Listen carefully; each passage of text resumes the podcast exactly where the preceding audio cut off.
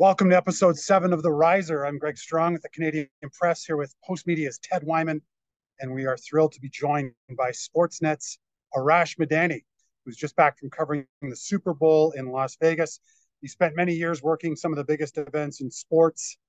An award-winning broadcaster who was a Blue Jays sideline reporter for many years, has covered the highest levels of tennis, has worked multiple Super Bowls, NBA Finals, World Series, you name it and he's also the president of the Kirk Cousins fan club. Before we get to Arash, Teddy, what's going on? I see you uh, you finally left Mexico and back in Winnipeg. What's happening? I feel like we're trading places here, G man. I mean, uh, you've got the palm trees now, and I've got the snowy Winnipeg winter going on. But yes, I finally did decide to come back from Mexico. I thought I better come and do some work, you know, the curling world is busy, the hockey world is busy, the CFL off season. It's all very important, and uh, you know we got to come back from Mexico every so often just to check in on the world. But you actually are there on assignment. So how is it in Florida right now, and especially being around Blue Jays training camp? Yeah, it's it's great. It's uh, a, a very rainy, chilly weekend. Finally, the sun has come out here. I'm in Clearwater, Florida and it's interesting. You know, I think a lot of baseball fans might think that the spring training stuff happens during the day and, and into the early evening. Not the case. These guys get started at 6 30, 7 a.m., get their workouts in. They have team meetings starting around 7 30 or 8. So we're actually our day is done around 3 or 3:30 p.m., which works well for this edition of the Riser. But Ted, a quick question for you. I'm in Clearwater, about 15 minutes from Dunedin who is Clearwater's most famous resident? Does it? Do you know Clearwater, Clearwater, Clearwater Beach? I have been to Clearwater Beach a couple of years ago, and it's a really awesome place. But it's not coming to me. I, is this an obvious one, or am I really messing up here? Let me give you a hint. Here we go. Can you can you make that out on the camera? It's the Hulk. Hulk, Hulk Hogan. We've been hanging and banging, Clearwater brother. Beach has his own retail outlet just over the bridge there. I'll be heading there tomorrow, but I picked up this beauty last year. Hulk headband. I got the wristband, and I might do the uh, classic tear him off tank top tomorrow. We'll have to see. Well, I know but when I was there, going here. They had some awesome sandcastles going on the last time I was there. It was really something special. I mean, we're talking like the pyramids of uh, of Giza level of uh, of construction on these things. So I don't know, like a giant sand Hulk, that'd be pretty cool, don't you think? I'm going to make the road trip tomorrow, and I'll uh, I'll tell you all about it. Episode eight. Let Let's get her going with Arash here. I'm I'm keen to get started with our with our guests.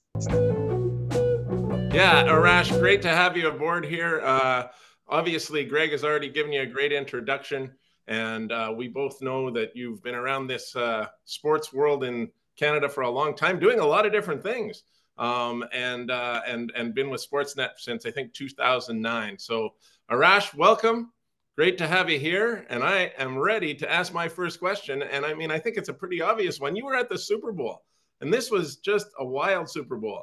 It's like Super Bowl meets Taylor Swift meets Las Vegas meets an epic overtime game.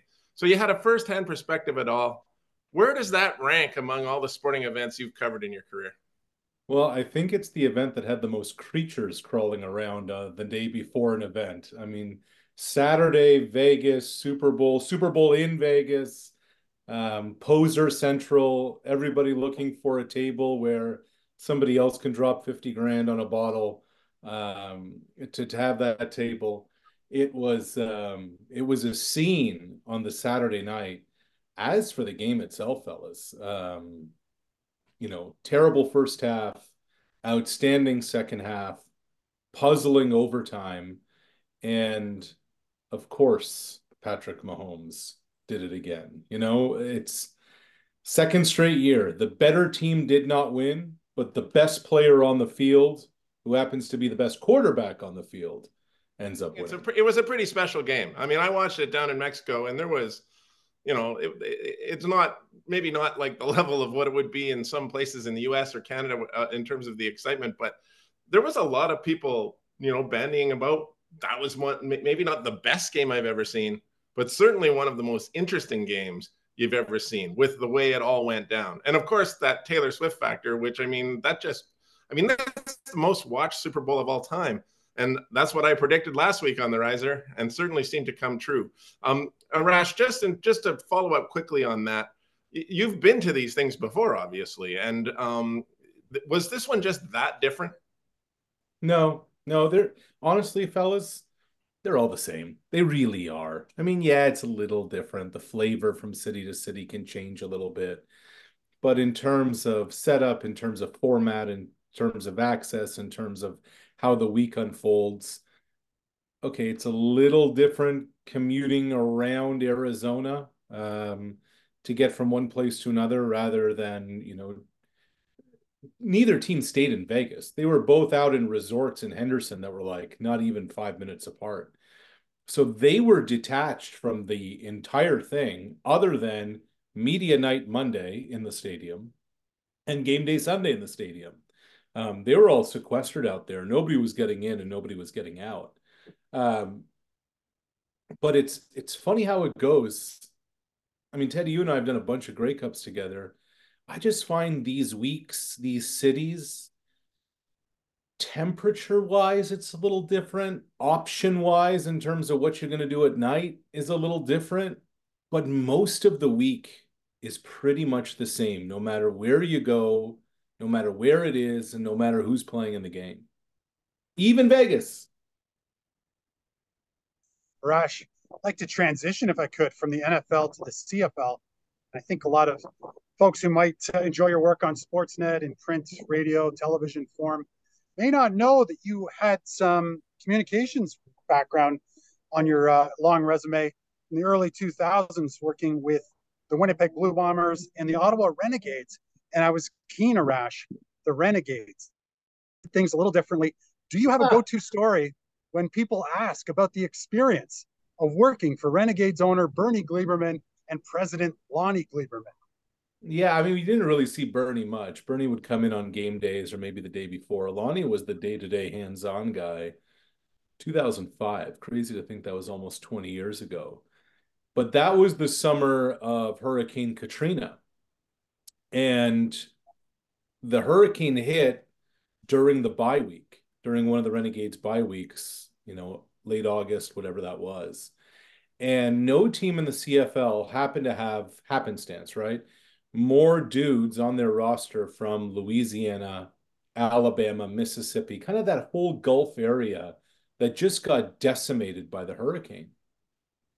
And I remember that earlier in the year, uh, Lonnie the Great had come up with a Mardi Gras promotion where everybody who came into the stadium, um, every man, every male who came into the stadium was given a set of Mardi Gras beads and the woman who had the most Mardi Gras beads at the end of the game would win a thousand dollars.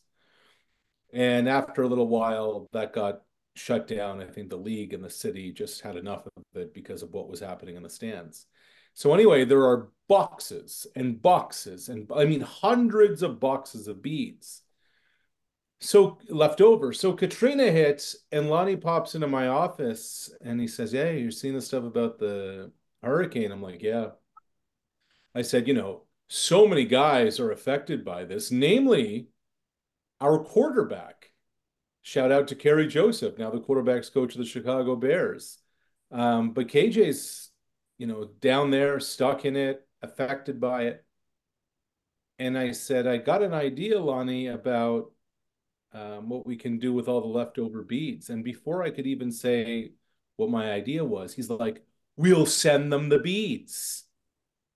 And I'm like, no, Lonnie, they've lost their homes, they've lost their livelihoods, they've lost loved ones. Beads will do them no good. But maybe we can sell the beads for a dollar or two or five at our next home game, everybody who comes in, and all proceeds go to the Red Cross. he just kind of looked at me, he's like, well, yeah, if you think that'll work. Um, so Lonnie just thought beads were going to be the solution to all ills in Ottawa. Wow, that sounds like you know doing a PR job is uh, pretty easy if that's all you got to do. well, then, then Greg, I go to uh, to Winnipeg, and there was a uh, smug sports editor of the Winnipeg Sun who wanted to get the former kicker who had been released by the head coach into the press box, and the president of the team wanted nothing to do with Troy Westwood in the press box. And so the sports editor made sure that on the front page of the Winnipeg Sun every day was like a ticker, a countdown of how many days Troy Westwood um, had been banned from the Winnipeg press box. And it was around 2008 that cuts in media really started. Travel budgets got slashed, etc. And Kirk Penton at the time was the uh, was the beat writer of the Bombers. And mid season, um, the Sun cut all the travel, and I said, you know, Kirk, if you just sold that space on the front page of the paper to an advertiser, that could probably pay for your travel to come on the road. But instead, uh, but instead, you got the Westwood, uh, the Westwood clock on the front page. So um, that that's why you're not on the road. Man, I love it when people answer the questions before I even ask them, because that was going to be my next question. Because Arash and I must have gone back and forth about 50 times about this thing. I had a boss who was saying, get Troy into that press box. And you had a boss saying, don't let Troy anywhere near that press box. And uh, it was about. Well, Ted and I are in the middle. Like, none of this is a big deal. Like, like who cares? Um, and like, I mean, I mean, Lyle was hell bent. Lyle Bauer was the president. He was hell bent on it. The league office is calling me. They're like, why is this such a thing? And I'm like, you got to talk to Lyle. Like I can't change, I can't change the president's mind, you know? Um, but yeah, good times. It was fun. The interesting thing is Troy ended up getting into media and he was in radio for years in Winnipeg uh, with a morning talk show. And obviously he's, uh, you know, he, I think he was truly somebody that was worthy of being involved in that. But I think what really was wrong with the bomber from the bomber standpoint was that he was cut that year and we're now wanting to put him in there when they felt like he had an axe to grind. I think Doug Berry was the coach. Am I right? All right. He was, yeah. And I, you know, they felt like he probably had an axe to grind against Doug, and it was going to be this big problem. So it ended up being an interesting little thing. And and the the publisher, of course, was the one who said, "Let's put this ticker up there." And that ticker ran all year long. And I do believe Troy got into the last game of the season. We had to give up one of our seats. Arash stood firm on the whole thing. And uh, of course, you and I ended up being friends after all that anyway. So not too big, too much damage on it. But was that the thing you remembered most about being uh, working with the Bombers? No, there's many things that I remember working for the Bombers. Um, they had just come off in 2007, got to the Grey Cup, and I remember the general manager Brendan Taman when he called me in like April or May. He's like, "Hey man, just come here. It's normal here. Um, come win a ring, just spend a season, then you can just see where your career is going to take you." And so the Banjo Bowl, which is the the week the game after Labor Day, created uh, by Troy Westwood, created by Troy Westwood. Go figure. Um, the Bombers led by 17 in the fourth quarter, and Michael Bishop came off the bench for the Rough Riders and beat the Bombers at home. Um, and the team drops to two and eight on the season. And, you know, this was a season where there was a controversy with cheerleaders. They're letting off fireworks after losses. Um, internally, it was just a disaster. Um, the president was trying to fire the coach. The coach had no idea this was going on. The franchise running back, who was a mess, gets traded on Labor Day after Labor Day. I just walk into Brendan's office and I'm like, it's normal here, huh? Come win a ring here, huh? It's the, the record's two and eight, and you just lost to Michael Bishop. Um, so many memories from uh, from that from that 2008 season in Winnipeg. Speaking of the CFL and the league office, you have not been afraid to criticize the current commissioner, Randy Ambrosie on social media, Rash. I'm curious what your thoughts are on Ambrosie, the CFL now, and if you've seen any growth under the commissioner, which direction are things headed, in your opinion? Yeah, Greg, I don't know if it's criticism. I think it's just speaking the truth. And I think what the CFL and many stakeholders of the league really hate is the truth being um, being repeated to them, being regurgitated to them. I think they really get upset when their hypocrisy gets um, I don't know, gets unveiled, gets gets reported, you know. Um, look, there, there's a in COVID, everybody got money. Every business, no matter how big or how small, got money. And, you know, if you're a grandmother in rural Newfoundland and you were stitching pillows, you probably got thirty or forty thousand dollars from the federal government. And Randy went in front of the in front of the federal government, House Committee on Finance, and asked for one hundred and fifty million dollars, and did so without a business plan, and did so without consulting the players. And so when the MPs asked him, "Well, where's your business plan?" he said, uh, "I don't have one." And when they asked, "Where, what's your um, where are the players in all this? He said, we haven't even consulted with them. And four years later, here we are, and the players uh, have to file a grievance just to get information from the league that was collectively bargained.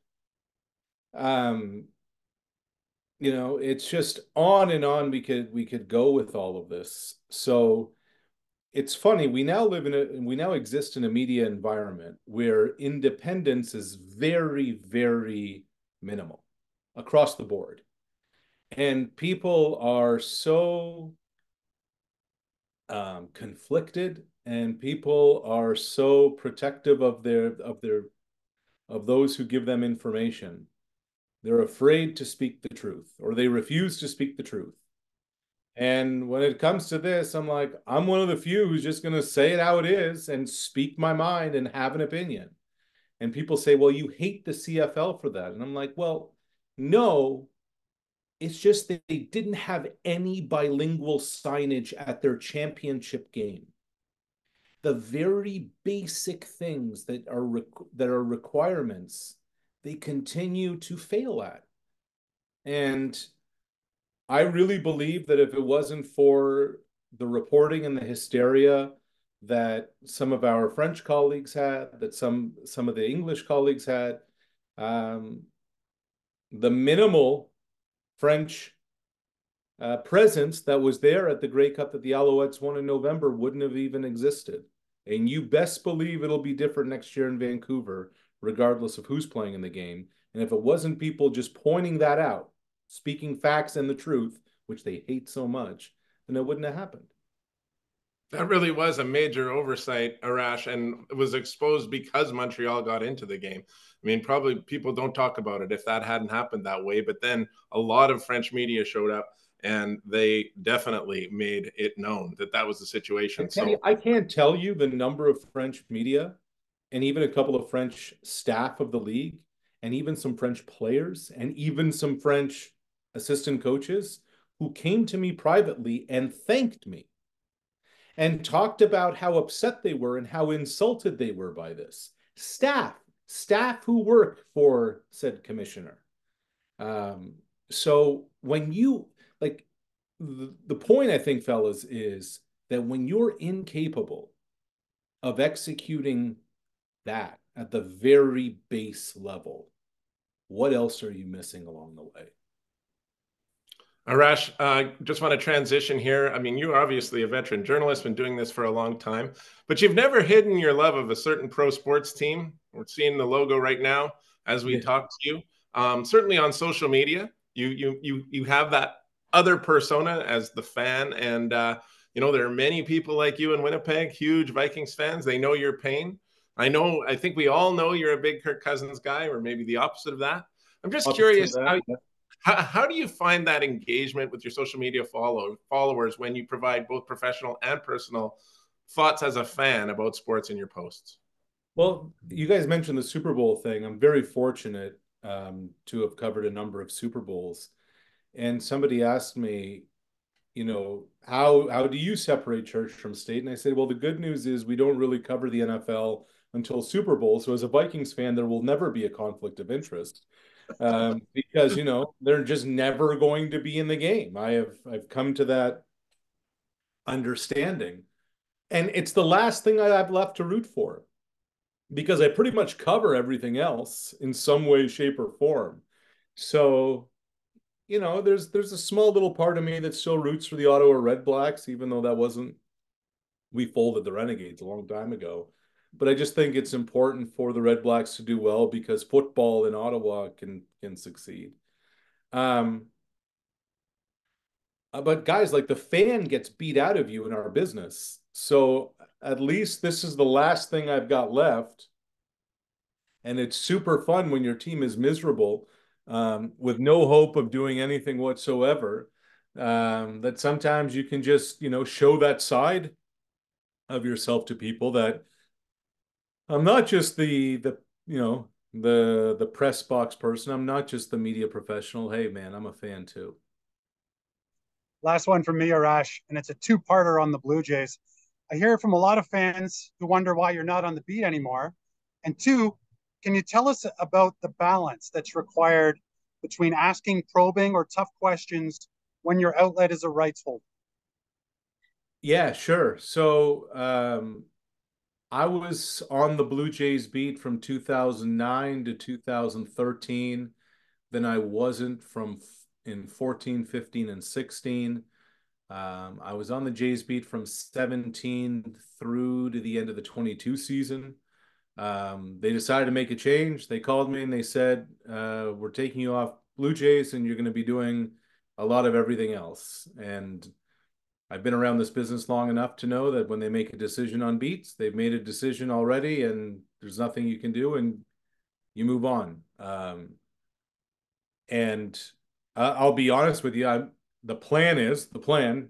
It's February. Um, July is a long time away in our business. The plan is to go to Paris 2024 this summer, which I probably wouldn't have had the opportunity to do um, if I was doing the Jays. So it was it was a great run. Uh, working a live show with um, I, I don't know. I'm biased. I think it's I think it's the best um, local slash national broadcaster our country has. Anytime you get a chance to work with Dan Shulman, you get better as a broadcaster. It was great. They decided to make a change, um, and and and you move on with things. The the the question part is really interesting, Greg, because and maybe this has a little bit to do with why I'm not in the role anymore. I don't know. Um, I would ask the questions that I felt needed to be asked. Um, understanding not who I worked for, but understanding that there is a relationship that every day you're there. So you have to balance how you're going to handle, you know, to me, covering a beat, and I don't know how you guys feel about this. To me, covering a beat means it's not just that you're, you know, covering a team you have to try and understand the personality, personalities of every single player, every single coach, every single staff member, know when you can go in, when you can back off, who you can go ask certain questions to, who you can't. Um, there was never a time where I'm like, okay, I work for the rights holder. I can't ask this question. But I definitely knew when I could kind of push the envelope a little bit and how far to go and then when to back off. And I think part of that had to do with who you were talking to more than anybody else. So it's a long answer. Um, but if there was a tough question, I had no problem asking it. I often did. Um, and you know, there there was a lot of stuff that that went on over those years, from Marcus Stroman to um, the ups and downs of of 97 or whatever losses to the COVID years where access was limited. Um, you, I think you just had to gauge the temperature, and once you had a had a gauge of who and what the person was, that that really helped you with how far you could take something in a certain situation. Arash, I feel like we could sit here and talk all night long. There's a million stories out there. Some of them you, Greg, and I have shared on beats around the world, around the country. Um, I honestly can't thank you enough for coming to join us today. There's so many more sports that I know because you're not doing that Blue Jays beat that you're involved in all these other things and you've got such a wide range of uh, knowledge about the sports world. So thanks so much for coming along and sharing some of it with us on the Riser. You got it. Thanks for having me, boys. And I'll just say this after last summer, I left the FIBA World Cup saying Shai Gilgeous-Alexander is the best player in the world. And at the time, it seemed far fetched. More and more, we're seeing that Shai Gilgeous-Alexander is the best basketball player in the world. And very quietly last night in the All Star game, 30 plus points again. Um, he just doesn't, he doesn't, uh, he doesn't let you know it. He, do, he has no need to spike the football in your face. This kid's legit. Thanks so much, Rash.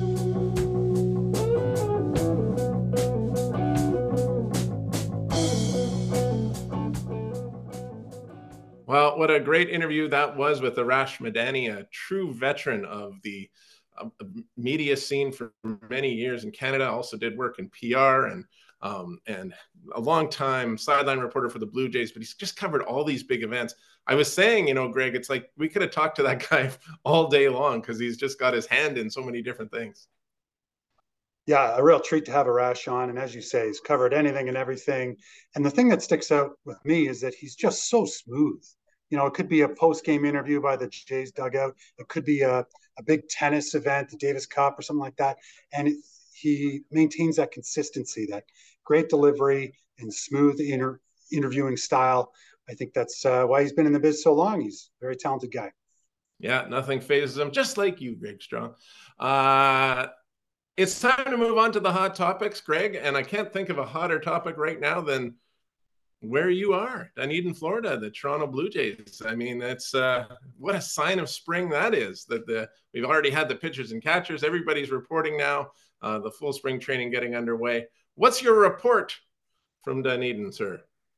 Well, first of all, for those watching on video, I've moved inside. Uh, some Wi-Fi issues here outside the hotel, but I'm changed now. I'm I'm indoors and uh, and feeling good about the vibe here in Clearwater, just outside of Dunedin as you say, the boys of summer are back. Third week of February. It's hard to believe it's already uh, we're on the eve of a fresh season. It seems like that two-game wild card playoff loss in Minnesota was just yesterday. But it's interesting. I'd, I'd say in general here at camp, it's a lot of the same as as last camp. It's you know very much the same roster. They, they did lose a couple players. Uh, Whit Merrifield, uh, Matt Chapman remains an unsigned free agent, so they'll have a different look on the infield. But the core, the base of this team, is the same. Some of the interesting storylines uh, we've got uh, five year deal for Cuban right hander Yariel Rodriguez, who had an availability today for the first time, and he hopes to uh, become a starter this this season. You've also got Vladimir Guerrero Jr., of course, winning his arbitration case, and he arrived today for physicals, and then uh, he'll be uh, available tomorrow on Tuesday, the first time. So it's kind of um, you know, a, a bunch of storylines on the go here, but uh, it's a Blue Jays team, I'd say, that seems confident and ready to take that next step. Whether they've addressed the power shortage, we'll have to see. Justin Turner talked today as well. Uh, he gives them some de- some definite oomph in the middle of the lineup. Whether that's enough, we'll have to wait and see. I did want to ask you, Ted, about some of the curling stories on the go. As always, just a plethora of things to write about and talk about. And let's start with Jennifer Jones announcing her retirement at the end of this season from the four player game. What were your takeaways from that? And I don't think it's a question, but is she the greatest of all time? I think she is without a doubt.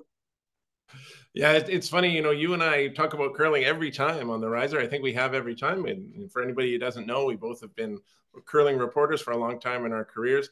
Um, and um, this week has been just off the charts. I mean, there's been so much news with the Scotties going on in Calgary. And as you said, it started with Jennifer Jones announcing that she was going to retire from the four player game. I think she's going to continue on in mixed doubles. She and her husband, Brent Laing, actually won the Canadian Championship just a year ago. And uh, I think we're going to see Jennifer in a broadcast booth for a long time to come. I don't think she's going too far away, but she won't be on the ice at the Scotties anymore. And I wrote a, a, big feature on Jen this week. I was quite um, moved to do so just because my career has been so intertwined with her. 25 years I've been covering her. I've covered her at two different Olympics, been to China, been to Russia. Um, I've covered her at World Championships. I've covered it at Scotties all over the country. And um, I even wrote a book that uh, was partly about Jennifer Jones and her teammates. So I've just had this long history with her. And I just don't think there's any question in my mind, like you said, that she's the best women's curler of all time on the Mount Rushmore of curling, period. And I think there are a lot of even male curlers who would say there may not be anyone more iconic than Jennifer Jones in this country. No, no, no one more recognizable in the game of curling. And I, in fact, wrote that very thing in my column that uh, I think she is Canada's most iconic curler. It did elicit a few responses from some people who were angry, saying, How, how can you say that? The Richardsons, Sandra Schmirler, um, Rachel Homan, uh, a few other names come along. Brad Gushue obviously has been amazing, Kevin Martin. But what I mean when I say that is just recognizability, popularity, um, the ability to have uh, marketing for herself off the ice in terms of sponsorships, all those kinds of things. She just is the GOAT in that area. And on top of that, an incredible player with nerves of steel who's been in every big moment and flourished, including an Olympic gold medal at the Olympics in 2014. So, again, you're not going to get any argument from me when uh, the statement is said, Is she the greatest of all time? Absolutely, she is. I think she's a clear number one. With respect to all other potential number ones, she is it. She's the GOAT. And a few things come to mind. She's won everything there is to win. An incredible 20 year run. I mean, her first national title was what, 05? And she's still going strong now here in 24. Who knows? She could win the Scotties this week in Calgary. She's in top form right now. And the other thing I was thinking of over that 20 year span, if you want to skip to make a shot to win the Olympics, to win a Worlds, to win a Nationals, who do you want settling into the hack? And I think Jennifer Jones is the answer. So many great curlers, but she's the one who delivers at crunch time and gets results. And what a career! And it's not over yet, of course, as you say. Mixed doubles on the go. What if she if she does walk away right now? She'll walk away if, if she doesn't win the Scotties. You know, then that means she walks away almost a little sooner but she'd walk away as the last person to win a world championship for Canada. That was in 2018 in the four player game. She would walk away as one of the last two, as Brad Jacobs also won a gold medal in 2014, but Jones won it at, maybe a day earlier or a day later. I can't remember which it was. And and and we haven't won any gold medals in four player curling since that either. So I mean, really, it, it's not just uh, a short amount of greatness. It's many, many years of greatness and still very near the top right now. And of course, Greg, the curling world rocked, I think, by some other news that came out at the Scotties this week. And that was basically two hours before the first game. There was an announcement that uh, Brianne Harris, the lead for Kerri Einarson's Team Canada, had been ruled ineligible.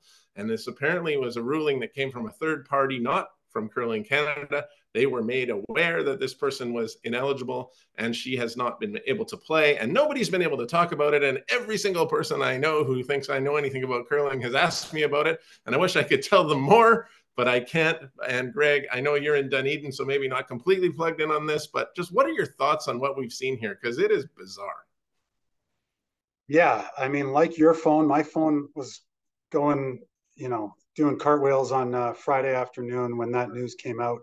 And to me, yes, I mean, we obviously we don't want to speculate, and there's been a ton of speculation as to what it might be. What's intriguing to me is how everyone reacts to this kind of thing. Curling Canada, TSN, the broadcaster, the team itself, the coach, the alternate. There are so many great storylines that come out of this. I find it all fascinating. And we saw that team, the four time defending champions, skipped by Kerri Einarson, have a really impressive performance in their Scotties debut in Calgary this week, or last weekend, I guess now. And to me, that was really impressive. I really would love to talk to Coach Reid Carruthers about how he got his players to be focused and you talk about avoiding distractions. That is one heck of a distraction to put on the back burner, but you got to do it your national championship starts in a few hours. So full full marks to Reid, full marks to the alternate, Christine Karwacki, I believe is how you say the name, um, who stepped in seamlessly. And that team was rolling, a great start. We'll see how they do through the rest of pool play here over the coming days.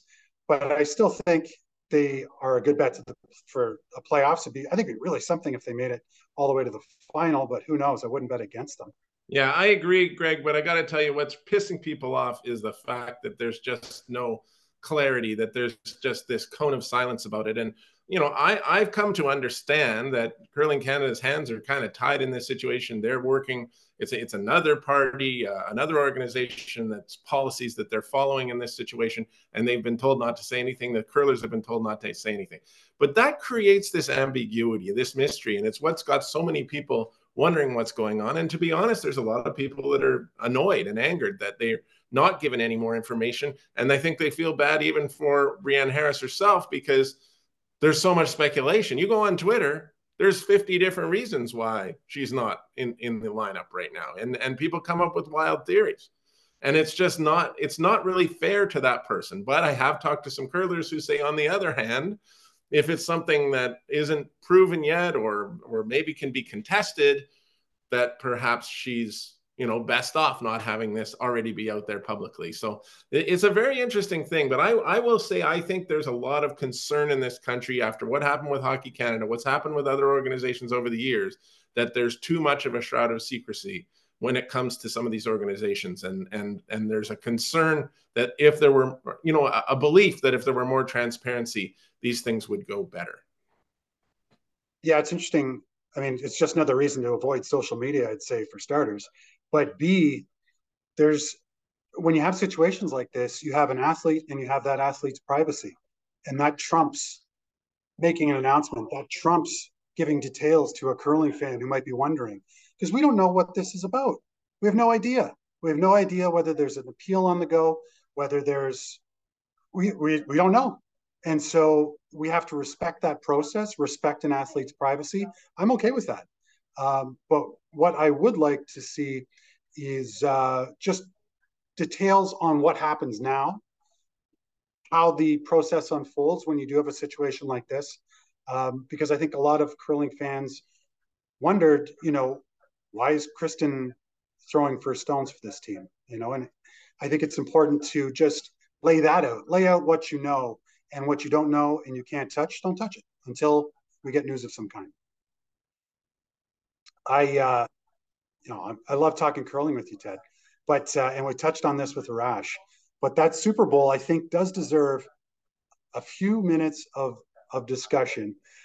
Really wanted to know what you thought of the entire thing, not only the game, but the hoopla, the host city, overtime, the whole business. How would you sum up that Super Bowl?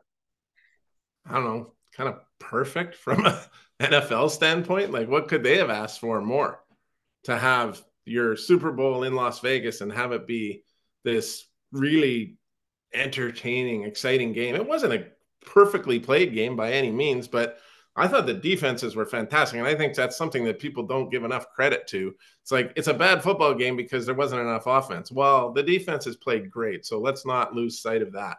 And then you had, of course, the Kansas City Chiefs with this magic that they've somehow managed to harness and bring back again. And Patrick Mahomes himself, it's like, why would anybody ever bet against this guy? I mean, if it comes down to an important moment, he gets the job done. And it's really incredible. Like, I'm sorry, man, Tom Brady may only be the GOAT for so much longer because this is a guy who has done as much or more than Brady did by by the age that he's at, and he's got a lot more years to go. So um, I thought that was just perfect. I thought the you know more people watched that game than ever before, and I'm sure that had a lot to do with the increased interest in the NFL and certain demographics because of the Taylor Swift thing, because of the Travis Kelce thing.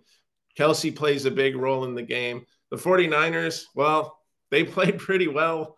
They they you know unfortunately shot themselves in the foot at some wrong times and they end up losing. But I, I just, I, the people that I talked to, some people just looked at me and said, was that the best Super Bowl ever? Like, I'm trying to think what, what, what beats that? What beats overtime?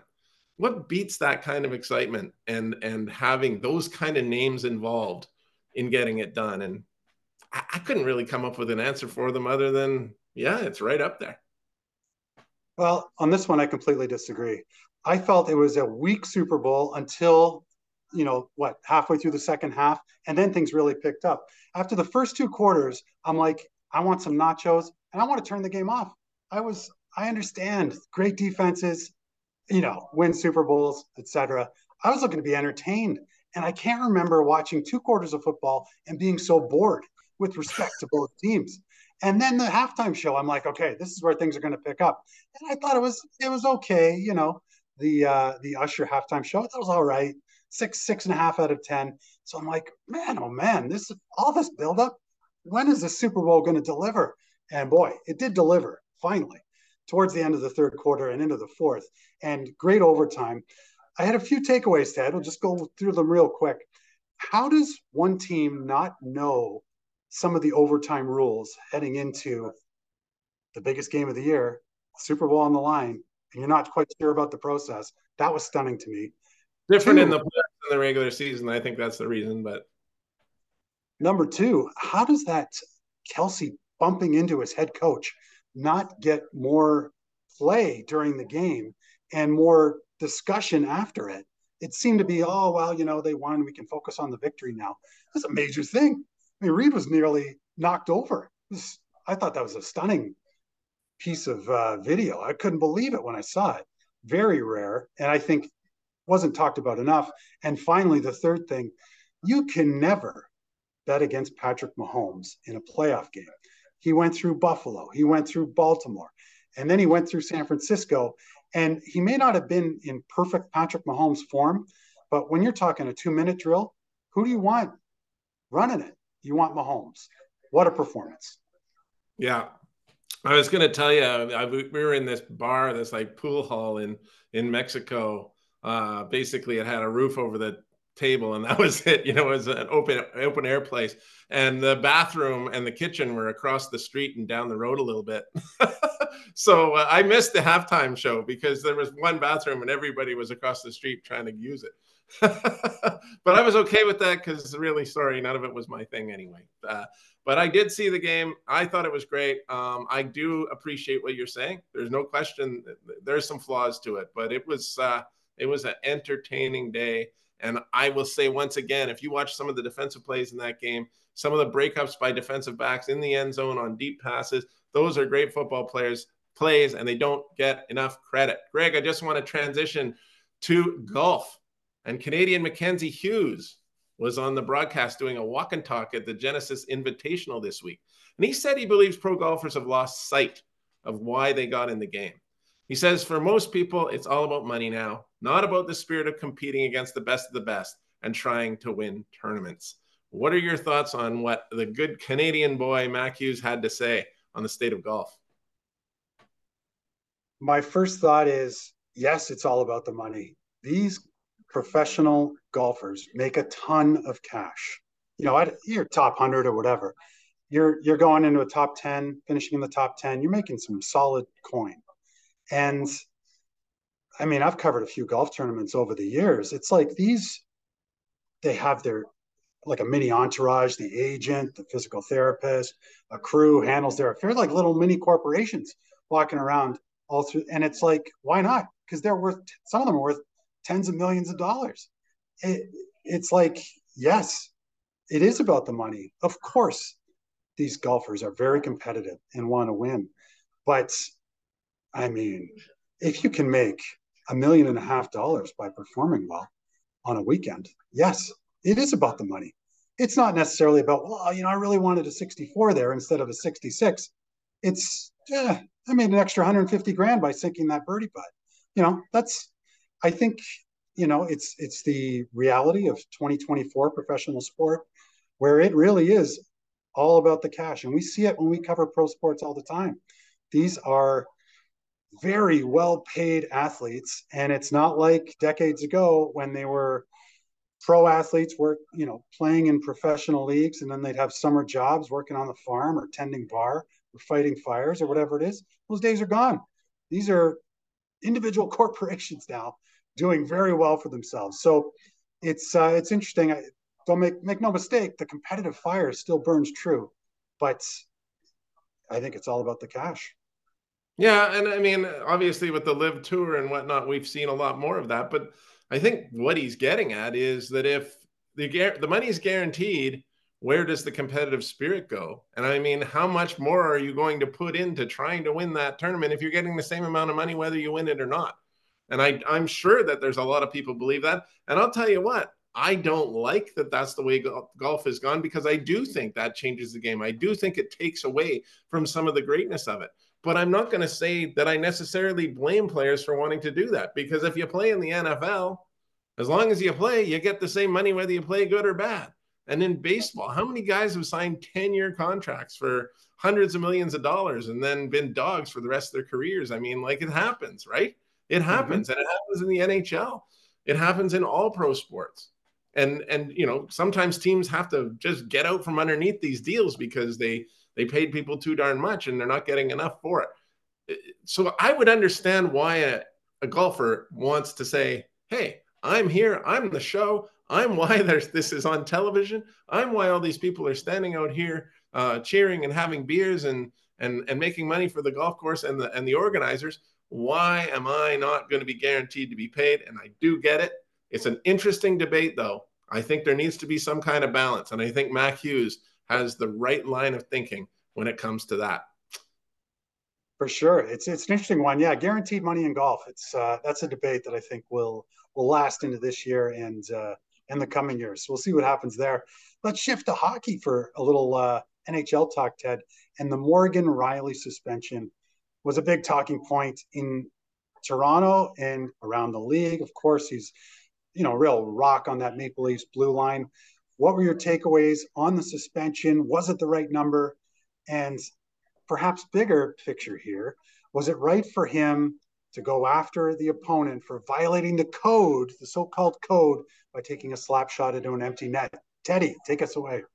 Can I just say yes? And that, that's it. Everything they got everything right. I mean, I, uh, you know, there's the code is a joke, really. I'm sorry, there shouldn't be a code anymore. It, it, we're beyond that in in in hockey. I think.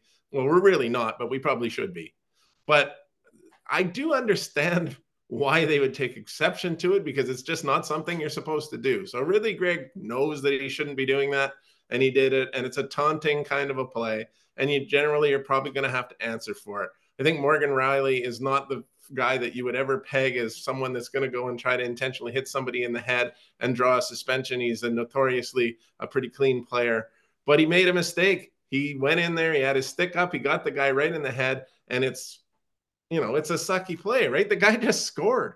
It's like if you if you go after a guy after he just scored against you, it looks pretty bad. So I don't think that that was a very intelligent play by Morgan Rielly. I think he was given a suspension that was worthy. It might not be popular in Toronto, um, you know, but I think the rest of the league looked at that and said, "Yeah, I mean, this is you can't do that." I don't know. Maybe if he doesn't even hit him in the head, I don't even know if it is a suspension. A suspension, but he did hit him in the head. And I think that's what you're going to get. And I mean, did he send some message now? Ridly Greig probably isn't going to do that again. I mean, I, I wouldn't think he would, but it's certainly a uh, a very interesting debate and, and curious to hear what you took out of it from the center of the universe. Uh, let me tell you something, Ted. I was getting, I was so tired of all the Morgan Rielly suspension talk. It was like 72 hours of ink and sports radio talk. I'm like, who cares? They play better when Morgan Rielly's not playing anyway. Their record is like, what are they, like 14 and 2 when he's on the bench? It's like, yeah, so what? He misses a few games. What's the big deal? But to me, I was thinking actually when I saw the play, I thought, that's as stupid as those personal fouls in the Super Bowl that I saw. I can't believe players are making dumb plays like that when the championship is on the line. And obviously, championship not on the line here. Morgan Rielly, I think if he had a do-over, he wouldn't have done he wouldn't have done the cross check to the head. Not not the smartest play for sure. I the one thing I do like is that it gave a little spice back to the Battle of Ontario which I have fond memories from 25 years ago when the Sens were really cooking and the Leafs had a decent team. Those are fun battles. I mean, it's great for the province. Hockey fans really got into it. Uh, so we'll see where it goes. I mean, Ottawa's got some work to do to get into the playoff mix and, and have that battle happen again. But my initial thought was I thought it was hilarious that guy slapped it into the net, uh, an empty net, and and the the brouhaha that emerged after that I thought was silly uh, not smart. And yeah, you pay the price for the suspension. And I think he learned a lesson. Well, there you go. And I mean, maybe, you know, you had to get all the way out of Toronto down to Dunedin to get away from all that talk. And maybe you don't want me to bring up more Leafs talk, but I have to, I think, because man, what a season Auston Matthews is having. He's got 48 goals in 52 games. I mean, it's been a long time since anybody scored at a rate like that in the NHL. He's on pace to score 75. That would be the most since Teemu Selanne and Alex Mogilny in 92 93. Is he the obvious Hart Trophy winner to you right now? Or is it more of a great race? Because you've got Nikita Kucherov leading the league in scoring, Connor McDavid coming on like gangbusters. Not sure he can catch Kucherov, but maybe. David Pastrnak, Nathan MacKinnon. There's a lot of really good names there, but none of them are scoring like Matthews. What's your thoughts there? Yeah, for the MVP, I think he's obviously in the mix. Um, I would, I think it'll be Connor McDavid at the end of the day. I think there's more, obviously, more in than just goals when it comes to uh, determining a Hart Trophy winner. And I like to think of it as okay, if you have to pick your pick a team right now, who you who's your first pick? And it's not Auston for me; it's Connor. Uh, just the way they're playing, the potential, the overall skill set. To me, Connor McDavid is the most valuable player in the NHL right now. Uh, but what a performance from Auston Matthews over the first two thirds of the season. The guy is just on fire. And he's one of those players like McDavid. It's just amazing to me that a handful of players in the league can be like one quarter, one fifth of a step ahead of everyone else and have that shot ready to go and just be in position just that fraction quicker than everyone else. And yeah, Nikita Kucherov is in that league. Leon Draisaitl's in that discussion. McDavid, Matthews. It's just amazing how they can just get to that higher level. Auston's really showing us something here. I think 70 goals is, you know, pretty pretty good chance he's going to score 70, maybe 75. Would really be something, and takes you back to the days when Pavel Bure, Teemu Selanne, Wayne Gretzky were filling the net with regularity. Nice to see that that's happening uh, in 2024. I, I, he's my winner of the Hart right now, and that's just because I give goal scoring just a little bit more. Um, you know, I do recognize there's more to it. It's sometimes about being more well-rounded. It's about your impact to your team anyway with the Hart Trophy. But take away those 48 goals, where are the Toronto Maple Leafs? I, I really believe that he's having a very special year, and yet, and and I like to see people get rewarded when they do that. Well, here's my favorite part of the Riser podcast, Ted. It's when we talk all time stories. And you've got a beauty this week. Tell us about your all timer for episode seven. What have you got? Ah, you know, it's funny. I'm sticking with Toronto for some reason. I'm uh, I'm on a Toronto kick here today, but I just it was a funny story because um, I I cover the Winnipeg Blue Bombers regularly. That's one of my beats. And the Blue Bombers built a brand new stadium in 2013. Uh, it's now called Princess Auto Stadium, I believe. It just went through a name change. But involved in that with, with you know with the the donors who helped get this built, they built these beautiful, absolutely gorgeous locker rooms. The Manitoba Bisons have a nicer locker room even than the Blue Bombers do, but uh, it's a really nice locker room and it's a really nice facility. And these guys practice with fantastic, all top of the line you know, uh, weight equipment and and and fantastic stuff. And so that's kind of what I'm used to. Uh, a few years into my role on the beat, and I was in Toronto, and I was going to cover a Blue Bombers versus Argos game, and my boss at the Toronto Sun or at Postmedia asked me to go and cover an Argos practice for them. They didn't have anybody available. They wanted somebody to go out and do it. I was there a day early.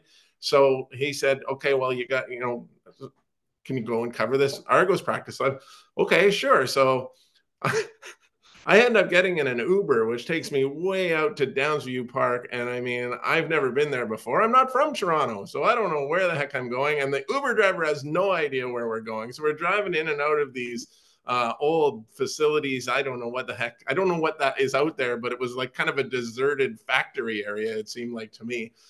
and finally, you know, all of a sudden, here's this field, and I'm the, I get out of the cab, I'm the only one there. I'm like, now what am I doing here? Like, what? Where's the team? Where's everything? All of a sudden, a school bus pulls up, and out come all the Argos players, all dressed, all ready to go, and they go out and they have their practice. So I'm like, eh, great. Okay, I'm here. So, you know, practice is wrapping up. And I, I went and talked to the PR guy and I said, okay, can I do interviews? And he says, no, no, we do interviews back at the back at the locker room.